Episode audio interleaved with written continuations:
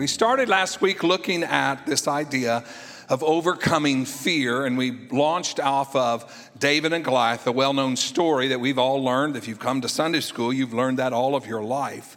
And so the next few weeks, I'm going to talk about some weapons that we can have to overcome fear and we can fight fear. The first one that I'm going to talk about tonight almost doesn't make sense until we delve into this a little bit. But let's look at some verses here first. 1 Samuel 15 22, and it says, And Samuel said, Hath the Lord as great delight in burnt offerings and sacrifices as in obeying the voice of the Lord? Goes on to say, Behold, to obey is better than sacrifice, and to hearken than the fat of rams. The first weapon that we use and we can use to defeat fear is that of obedience. Okay, it sounds like, well, the first one we plead the blood, and we say it in Jesus' name, and that's that's all fine, and that's that's great. But I, I want to look at this and come about this a little different way. But the first weapon we're going to look at is obedience. Obedience is doing what's right no matter the outcome, without fear of the outcome. It's doing what is right. It puts legs on our faith. So, you know, again, if I know that this is right to do and I do it, I don't know what that outcome is. But if it's the right thing, it's always the right thing to do. And so I need to do it. Doesn't matter the outcome, and that's where we can fly in the face of fear, doing what God tells us to do regardless of our fleshly desires, regardless of what other people may think about it, regardless of how anyone acts about it, we do what God says to do. That is an act of faith. What did Jesus say was the greatest of all commandments? Luke 10 27. Here we go. He answering said, Thou shalt love the Lord thy God with all thy heart, with all thy soul, and with all thy strength, and with all thy mind. And thy neighbor as thyself. The, another part of the Bible says, and that's the second is like as unto the first. But we are to love the Lord with all our heart, soul, mind, and strength. But he also said, let's tie John 14, 15 into this. If ye love me, keep my commandments. If obedience is a demonstration of love, no wonder David was a man after God's own heart. David's life is a picture of obedience to God. At a very young age, David could be found tending the sheep. His father asked him, that must have been his job there on the family farm. When David's dad Jesse asked him to bring food or take food to his brothers on the battlefield, David quickly complied and took food to his brothers on the battlefield. David was compliant and submissive. He obeyed, did what was right, did what he was supposed to do. David, again, you have to understand this, he had already been anointed king of Israel, and he was back watching sheep because his dad asked him to. He didn't pull rank. He, he wasn't too big to serve. His dad was still his dad, and so his dad asked him to do something, and that's what David did. So, our, our obedience in the small things of life positions us for the bigger picture and for the bigger things. Does not the Bible say if you're faithful over few things, God will make you ruler over many? Don't forget the little things. God is working through processes, through steps, and through transitions. I, remember I, this, this, this fascinates me, and I, I, I, meant to look it up. I just have it here in a parenthetical phrase a little bit to remind me, but it's in the Word of God where it says that when the children of Israel were driving out all of the people in the promised land before them, the Bible says they only drove out some at a time because it says if they would have, if everything would have been obliterated, it's too much land and it would have been overrun by animals and all kinds of stuff. It would have been a disaster. So there was a process to take over the promised land and move out the, those that, that were there and to take over those things. God does things in a process. He does things eh, through transitions and through steps. The thing about our God is He is always moving, but His pace may not be my pace.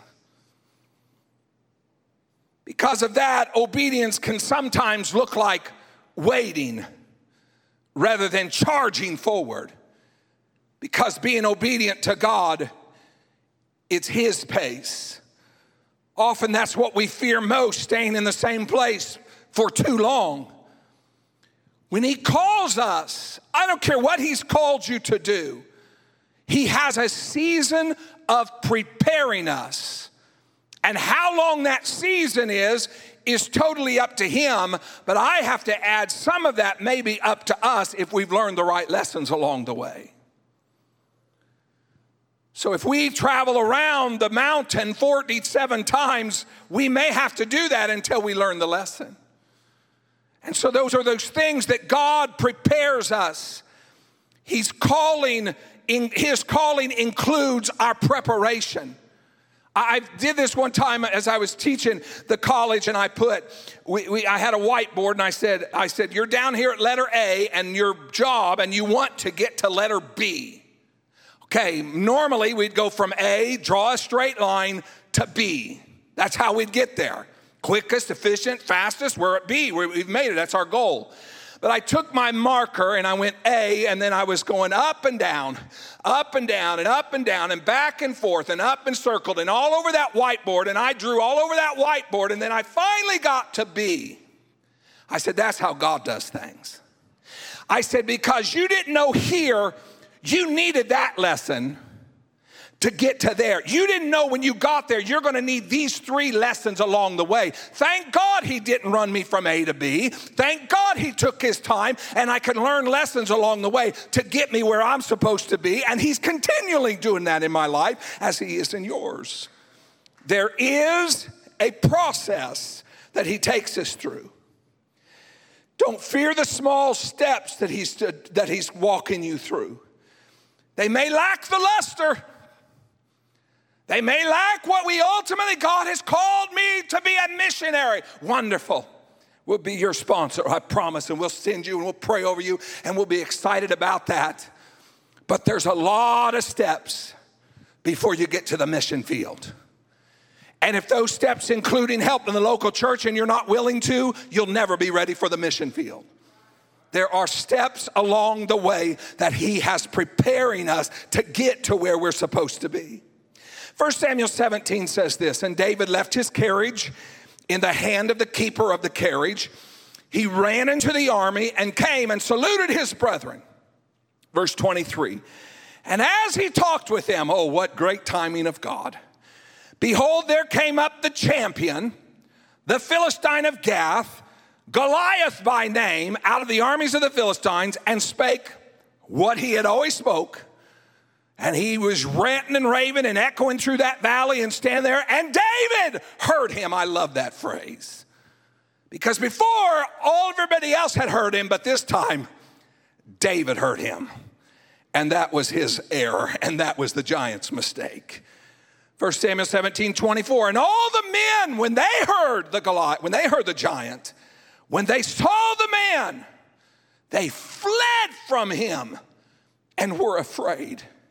Can you get this picture? David is coming to the army of God and he is coming to see how they're doing and bring his brethren some food. And all of a sudden he's talking to them, Hey guys, how's it going? Send me a man. And they run like bugs. David standing there. Where's the courage?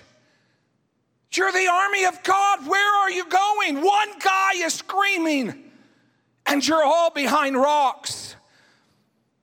His countrymen were shattered. They were in distress. They were dismayed. They were just scared to death. David was disgusted, not dismayed. 1 Samuel 17, 26. And David spake to the men that stood by him, saying, What shall be done to the man that killeth this Philistine? Taketh away this reproach from Israel.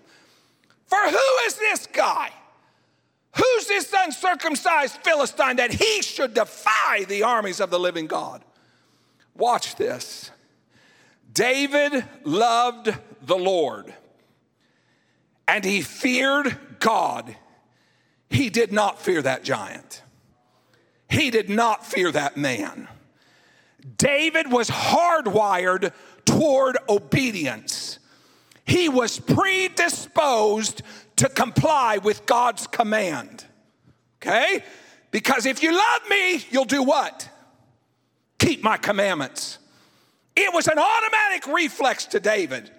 He loved him and he kept his commandments. David loved the Lord. David was supernaturally empowered to obey the Lord because of that deep love for God. And hearing Goliath shout against the God and against the, the, the army of God, defiling the name of the Lord, it catapulted David into action. Watch, it was not, we never find in scripture where God said, David, when you get there, leave these sheep. Your dad's gonna come talk to you. You're gonna leave these sheep. And when you get there, you're gonna fight a giant. That never is recorded in scripture. Nor is it recorded in scripture when he heard the Goliath that God overcame over him and said, David, fight Goliath. Never. Was there a direct demand or command or instruction from God for David to slay the giant or to go fight Goliath? David was simply doing what was right without worrying what the outcome looked like. It was a natural reflex to him because he was so in love with God. Our heart desires can become and should become one with God's desires. Does not the scripture say he'll give you the desires of your heart? He'll put the right desires in your heart. We don't fear because our obedience positions us to ignore the giant of fear. That's why we can face battles, is because we're positioned where God wants us to be and we do what God says to do. And when we do what God says to do, that's David, it, it, didn't matter what anybody else thought, it didn't matter what happened. So, watch this. Many want to categorize obedience as legalistic. That if we obey God, oh, gotta obey God. It's this rules and regulations and but David's life demonstrates something completely different from that. David's obedience is rooted in love for his God. And it was a powerful weapon. Love leads to obedience. And loving God, does not the scripture say, is our greatest mandate. Love the Lord with all your heart, soul, mind, and strength. And when you love Him, you'll keep His commandments. Why is it not hard to keep His commandments? Because He'll put the desires in your heart. It becomes a reflex of what we do and how we act because of our love for Him. So, this walking in obedience does not just mean following God's step by step instructions for our life. That's not what this is about, a little checklist, and we go through these, our daily rituals of this. Walking in obedience is essentially our agreement and alignment with the heart of God. It is downloaded into me what He wants, and that's what I want to do. And so, this is an easy obedience to, oh, this is a be obedience this is an easy thing to obey his commandments because it's the desires of my heart also. Our obedience to him becomes a byproduct of our alignment with his heart. Hmm. So when I don't obey God, I have to ask myself the question how much do I love him? Obedience, you will keep his commandments if you love him. Our biggest mandate is to love him. God wants to align our perspectives with his so that when fear comes knocking on the door, we answer it. We don't run and hide, we answer it. We're going to confront it it has no business at our front door. We are a child of the king, and I'm not going to shirk away, hiding behind some rock when he said, This is what we need to do, and I want to obey him, so I'm going to sling the door open when he knocks at that door. Here's the thing though, so often we fear admitting we're afraid. Tell ourselves things like, well, I'm afraid. I, then what kind of faith do I have if I'm afraid? I, I need you to understand something. We need to break that agreement with that lie. If I fear, then I don't have faith. That's, that's, that's, that's not correct at all. It's when we begin to allow to recognize, wow, I feel fear, that we can begin to address it. When you sense fear or you feel fear and you call fear out for what it is, that's when you can recognize it and you can confront it. Because what we're doing is we are acknowledging our limitations and our weaknesses. And when we do that in the natural, it makes room for the supernatural. Watch this verse, you know it well, Second Corinthians 12 9. And he said unto me, This is Peter talking about, I prayed and prayed and prayed, and God said, My grace is sufficient for thee. Watch this, for my strength is made perfect in your weakness. He goes on to say, Most gladly, therefore, will I rather glory in my infirmities. I'll take this thorn in the flesh that the power of Christ may rest upon me. I don't care what it is, I'll take it because I want His power to rest on me. The truth is, we're human. the truth is, we're gonna fear. It's a natural instinct of the body. Fear is normal. It does not make sense to fear being afraid because it might mean you do not have faith. That is a moot point altogether. What we need to do is we need to admit, like Paul, I'm weak, I'm afraid, I can't handle this, but I have somebody I know who can handle this, and I'm going to call on him. I know who's stronger than any situation that would come up against this. This perspective then allows me to come to the conclusion that my very real fear is actually irrelevant.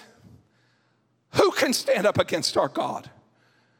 Yes, can fear back me down as a human? Absolutely. Can fear knock me and paralyze me? Absolutely, it can. But it is no match for our God. So when we look at it like that, we can look fear in the eye, knowing that it is just an empty threat. I'm going to tell a story here. Guy told me a story not too long ago. He said there was this, he, he had some tragedy in his life and he was at a hospital with his family.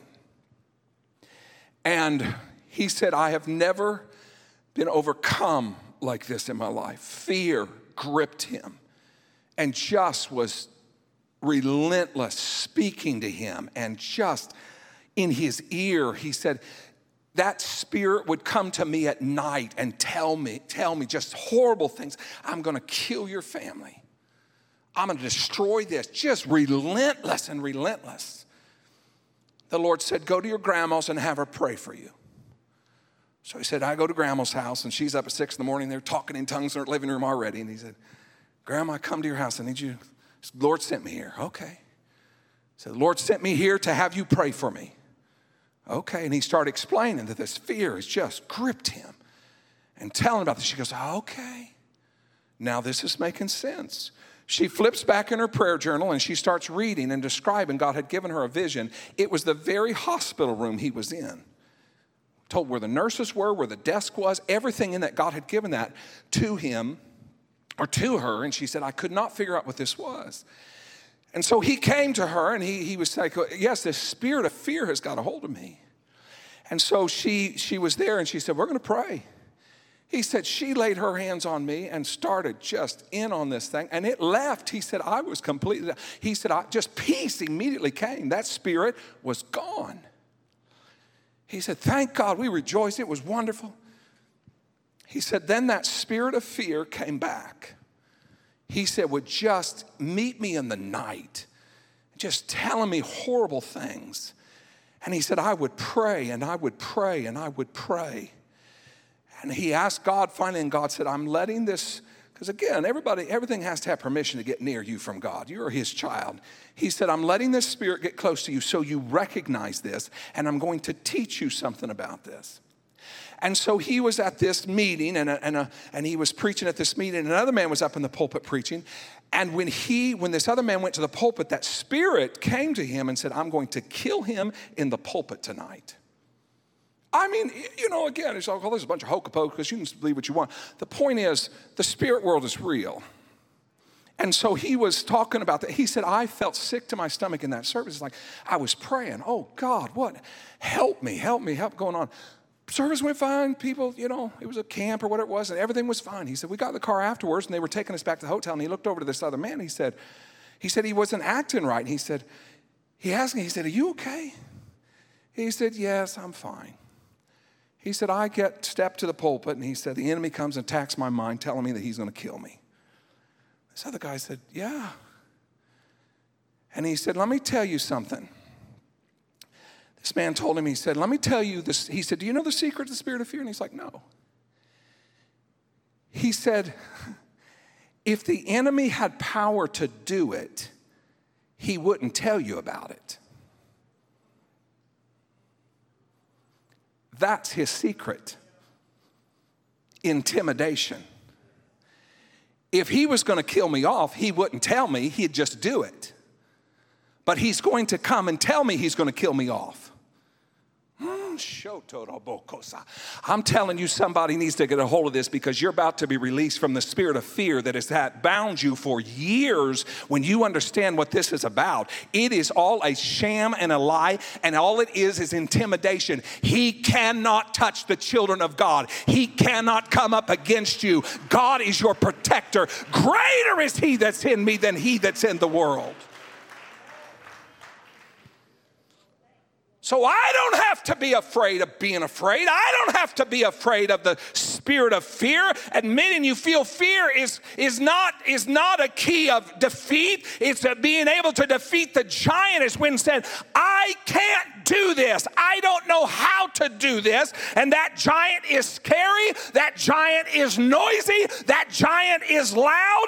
But God, I trust in you to take care of that giant. And when that happens, the supernatural can happen in your life. David saw the same giant. He heard the same giant but he did not act in fear. Why? Because he was so connected to God that his spirit's desire to obey trumped his fleshly instinct to fear. David feared the Lord more than Goliath. David's obedience to honor the heart of God took the form of a simple stone that he found and he launched it right into the face of the giant. His alignment with God's heart gave him the right perspective on what to do, and it was all driven by his love for him. When we are constantly overwhelmed by fear, we may need to start asking whether or not our heart is aligned with God. 1 John 4 18. There is no fear in love, but perfect love casteth out all fear, because fear hath torment. He that feareth is not made perfect in love. Mm, this is kind of some hard preaching. I understand that, but I'm using the word of God. We have to be able to understand some of the tricks of the enemy that has happened to God's people for centuries and decades and years in our lives. Obedience is not just about a bunch of rules and per- precepts. God longs for us to follow his precepts and live our lives according to his will, absolutely, but not outside of fellowship with him. This is not grit your teeth and just, oh, trying to live right, trying to do it like this. That is not what this is about.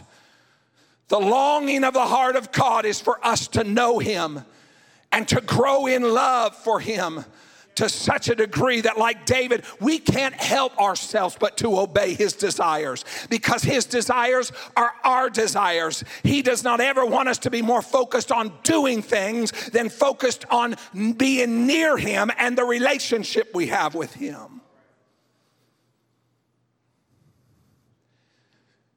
We can all look the part, if you know what I'm saying. I've been raised in this. It's just second nature. This is just what we do. I don't think a thing of it. Just my culture, it's how it's normal to me because I was born into this. And I can look it and not be it. I can act it on one day and not act it in front of somebody else. But you have to understand do I believe in outward holiness? Absolutely. Do I believe that we need to be separate from the world? Absolutely. But do I believe we must have a relationship with Jesus Christ? Yes, that is imperative to where this comes from. This relationship does not mean you'll not fear. That's humans, we're going to fear but you'll feel that you have the weapon of obedience in your hand and you'll be able to use it effectively against any giant before his tactics come and intimidate you and they can begin to build faith in you. Understand this again. David heard the same giant, but he was not there long enough. He didn't think everything through. Well, what about this and what about that and what about this and what about that? He didn't have time to think everything through. All he knew was he came up against God and that was good enough for him. You're going down because you came up against God and against His will.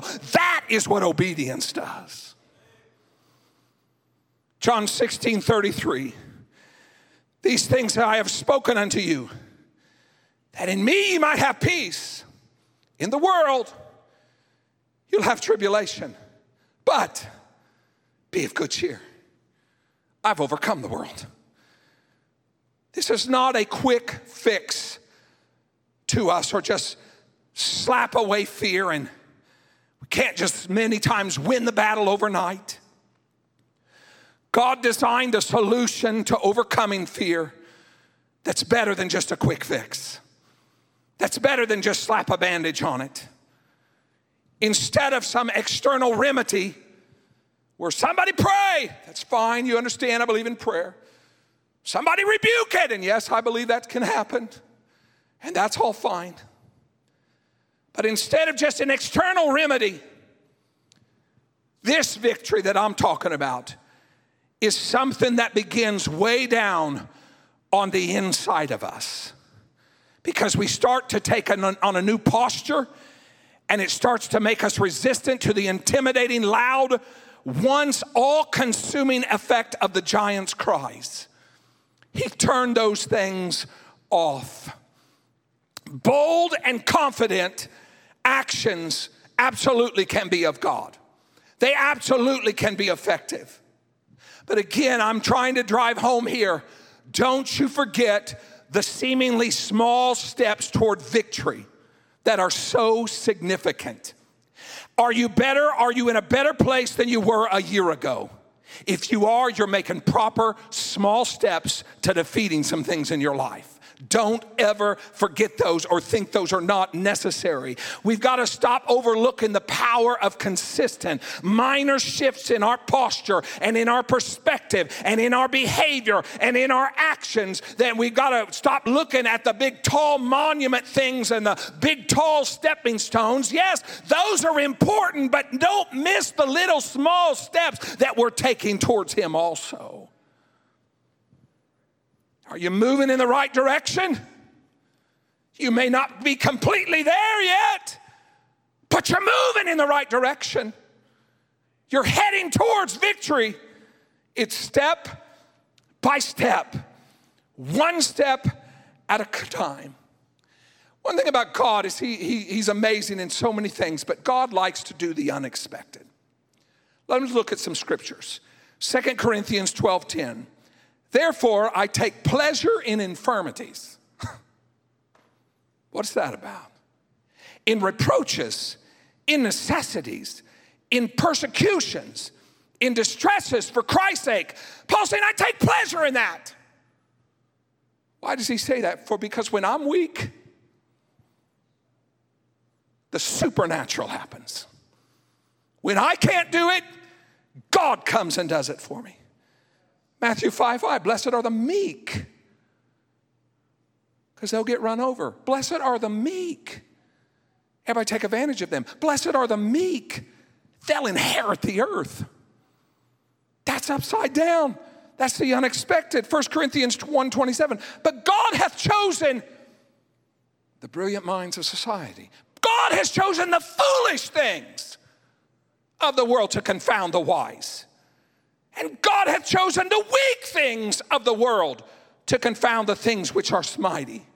You have to understand something about our God. He will not share his glory with anybody. And so when I think I can do this all on my own, fine, buddy, do it. But when I say in my weakness, I need you, that's when he can show his supernatural strength to me. So when it comes to overcoming fear, the best posture we can have is to take one of not prideful confidence uh, in our victory, but we take a posture of humility and submission to the Lord. Didn't say wimpy, didn't say chickening out, but we humble ourselves before God. We humble ourselves to His will for our lives and actions. Because he said he'll raise us up. Let God do the work. We can't do it on our own. We can be at peace. How can that be? Even in the middle of a storm? Yes, because God is with us. He can calm us. He can take care of us. Let's, again, let me, let me spin this out a little bit. Let's go back to our story. Look at David. David certainly, I don't think he was, well, David's a little, he's, you know, he's kind of wimpy. I don't think, he ripped a bear apart you know, took a lion's head off. I, I don't think he, we'd say he's wimpy. So David was not wimpy. We always think of him as bold and courageous, and, and yeah, there is that, but I, I'm, I want to paint the picture a little bit here that he was also meek and submitted to the things of God. Let's go to 1 Kings 19 11. Elijah's encounter. He said, Go forth and stand upon the mountain before the Lord. Behold, the Lord passed by. Great and strong wind rent the mountains and break them into pieces, the rocks before the Lord. The Lord wasn't in the wind. After the wind, an earthquake just rattling and rattling. The Lord's not in the earthquake. 12. And after the earthquake, a fire, huge consuming fire. The Lord's not in the fire. After the fire, just a still small voice. 13. And it was so when Elijah heard it that he wrapped his face in his mantle and went out and stood in the entering in of the cave. And behold, there came a voice unto him and said, What doest thou here, Elijah? Does the Lord have the power to shake mountains? Absolutely. Does the Lord have the power to cause hurricanes and winds and get our attention? Absolutely. But his whisper is no less mighty. It's coming from Almighty God. So David stepped into chaos and maintained peace from the time he entered that valley to the moment he cut off that giant's head. Because David defeated him through courage he carried in his heart. It wasn't a show, it wasn't I'm bigger than everybody else. It had nothing to do with his own ego. Watch, that courage caused him to look at his brothers and say, What is happening here? He started to get some facts. He started to get some information. That courage took the next step and got him in front of Saul. What is happening? That next courage is, is saying, I can't wear what something I've this armor that I've not proven. It, it, didn't, that courage took him to the stream where he picked up only five smooth stones. That courage, these you understand these steps that were happening? He didn't say, Send me a man. All right, here I come. It's not what happened. He's like, What is this? Let me get some information here. Let me go to the right protocols. Let me go through the right channels and let me find out what's going on. And step after step, he could have stopped any time. Well, I tried, Lord, but Saul's armor didn't fit me. He could have stopped any time. Well, at least I got to the river and got some stones out, and boy, he was, oh, he's really big up close. He could have stopped any time. But David did not react to fear, he responded to it. filtering through what he knew of God. David's posture of submissive obedience made a pathway of courage that, that not only allowed him to defeat it, but enti- the entire army, the Bible says, surged forward when that happened. One guy, one guy who said that's enough. Solomon wrote this admonition in Proverbs 5 3 5 Trust in the Lord with all thine heart. Lean not into thine own understanding. In all thy ways acknowledge him, and he'll direct your paths. That humility, that submission to authority requires trust. Do I trust God? Is he worthy to be trusted? You understand, you can't assume the posture of obedience without humility and submission to Him. Look at Mary's story. Luke 128. And the angel came in unto her and said, Hail, Thou art highly favored. The Lord's with thee. Blessed art thou, thou among women. And he went through all this stuff, what God wanted to do. And he then informed her that she was a chosen to carry the Messiah. Do you understand the implications of what this meant for this young girl? And so all of this stuff, and her response should light a fire under every single one of us. Luke 138. And Mary said, Behold, the handmaid of the Lord. Be it according be it to me unto me according to thy word. The angel departed from her. Instead of arguing or giving into any fear, she came into the agreement with what God and had simply uh, said to her, and she complied with that. That kind of trust requires a relationship with Him, a close relationship with Him. She trusted him because she knew who he was and that he could be trusted. The same is true of David's walk with the Lord. The pattern is always the same. Listen very carefully. The pattern is always the same. Love the Lord thy God with all thy heart. That's our command. Love leads to obedience. Obedience builds trust. Trust creates an atmosphere in which submission flourishes. And a life of humble submission to God leads to triumph over every foe that's in your life. That's how this works. I'm gonna do it on my own. Go right ahead. You're no match. But this humble humility, this submission to the will and plan of God that is what brings triumph. That is what brings victory. God's looking for people who will posture themselves before Him as willing vessels and say, Do to me as you please. Here I am. As we form a supernatural habit of obeying his voice instead of the voice of fear, we become spirit based thinkers because when he says go, we just go because we know he goes before us, because we trust him and we obey him. Mark 9 23, Jesus said unto him, If thou canst believe, all things are possible to him that believe. Others, what are we saying? Or do you believe? You grit your teeth and believe real hard. No, what this is saying is when I have so aligned myself with Him, and His desires are my desires, and I trust and obey Him, yes, then doors will open. Yes, then I can have the supernatural. Things will happen in my life because of my posture to Him. Here's the thing, folks the enemy knows all this. It's unlikely with one battle he's going to alter your love for God. But his plan is intimidation. He will do anything and everything he can to bully you into trusting him more than you trust God.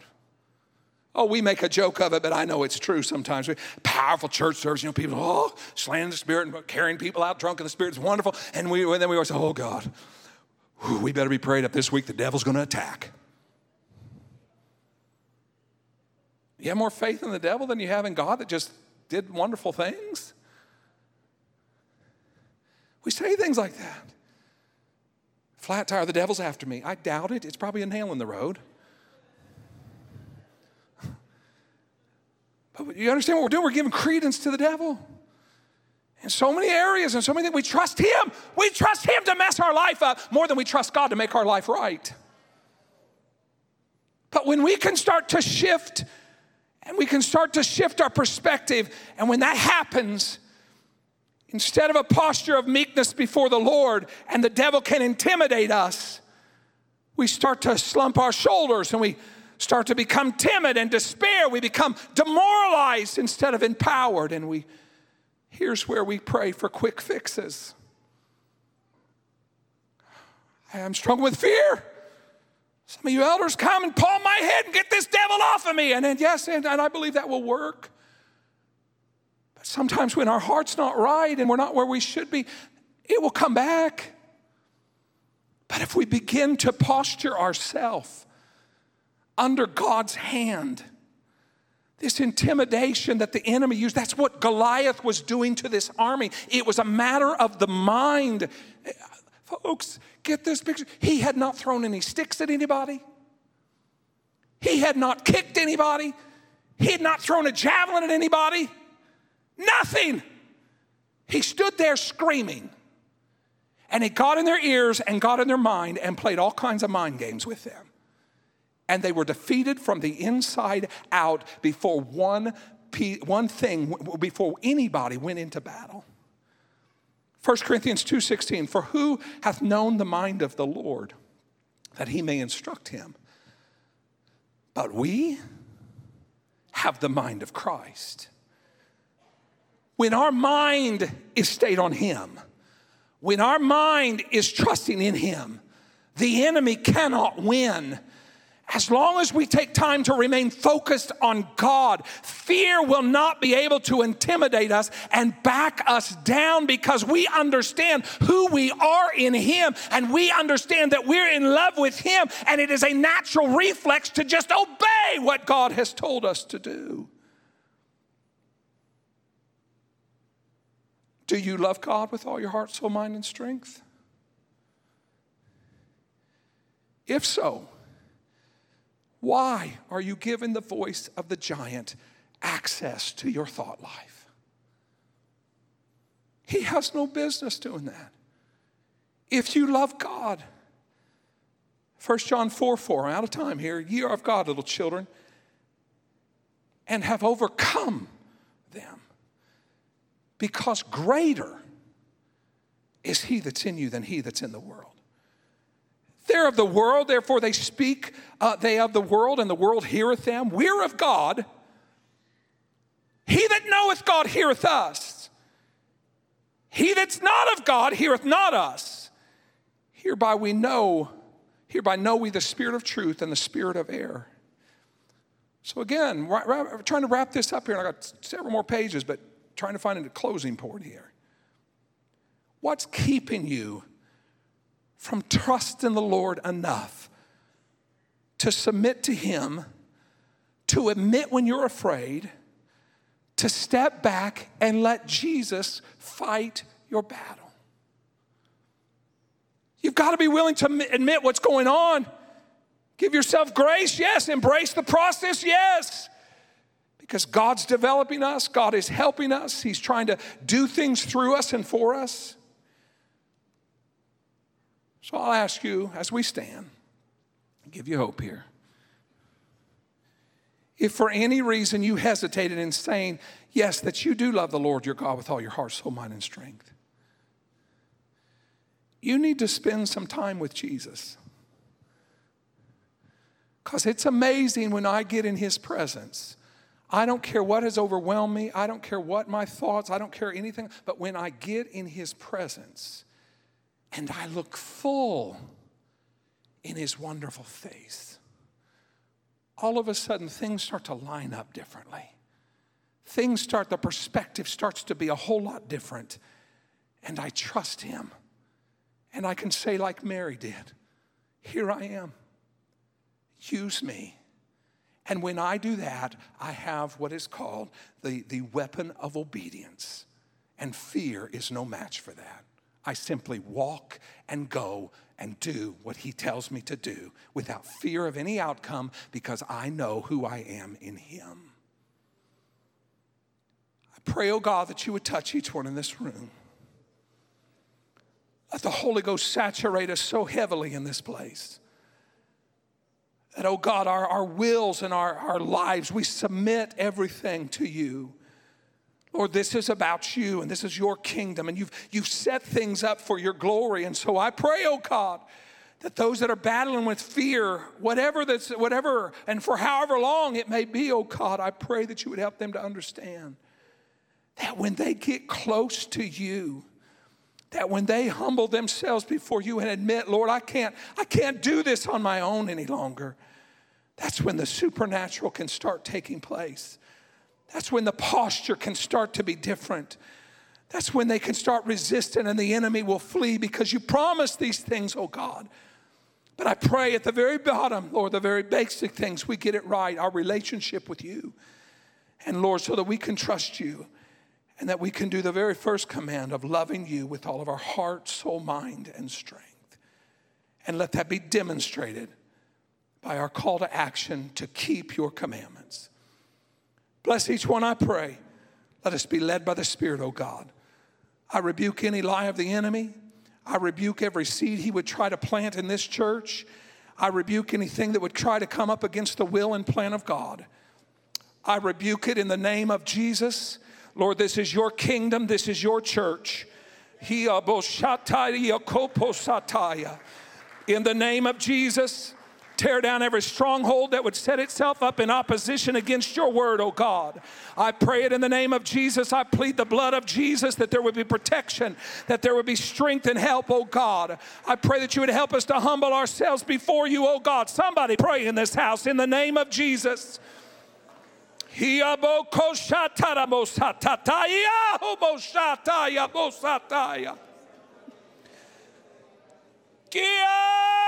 Mashatarabo Kosho Marobo Kosho Torobo Kaya.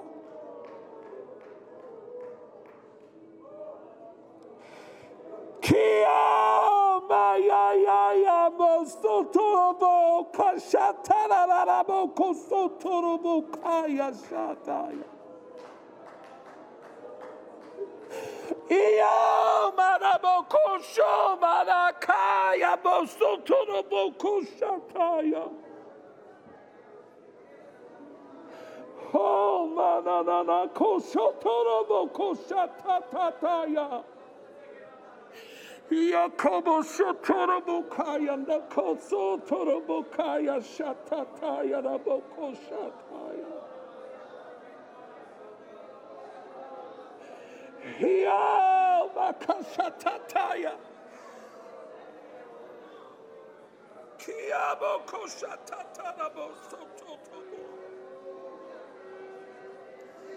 Ikiorobo shatarabo sataya komo shataya komo sataya.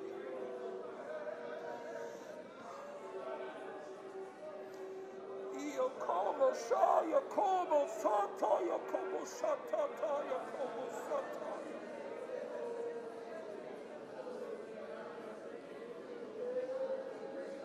Oh, kaya no kosatara no kosatataya no kosataya. Oh, mo kosatara mo kosatara.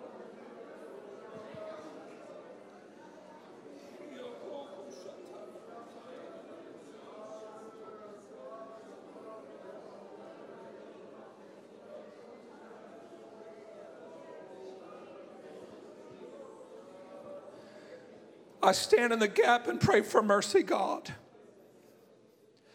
I pray for mercy, God. I pray for mercy, God.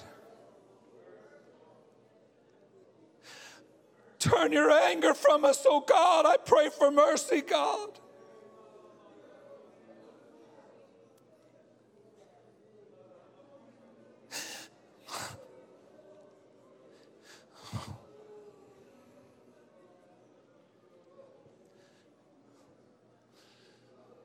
Oh God.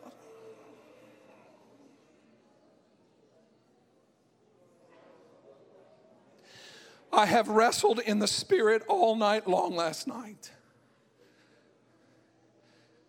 And please, I don't want anybody overthinking, point for anything like that.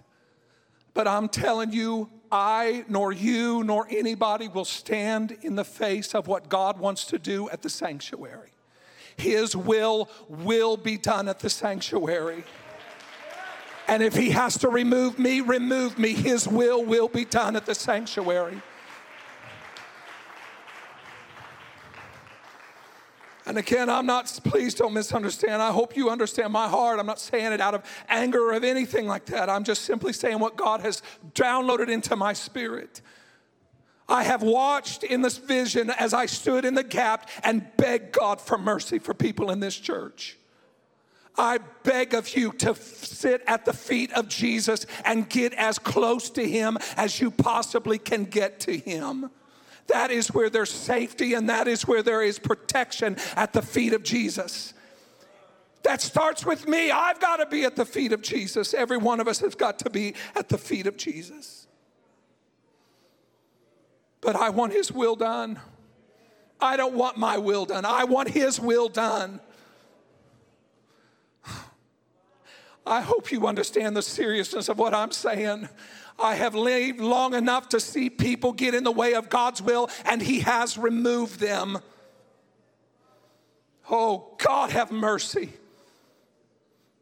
I'll dismiss you, but I'm going to pray for a minute because we still don't have a complete breakthrough here. God needs to get a hold of some people's heart in this place.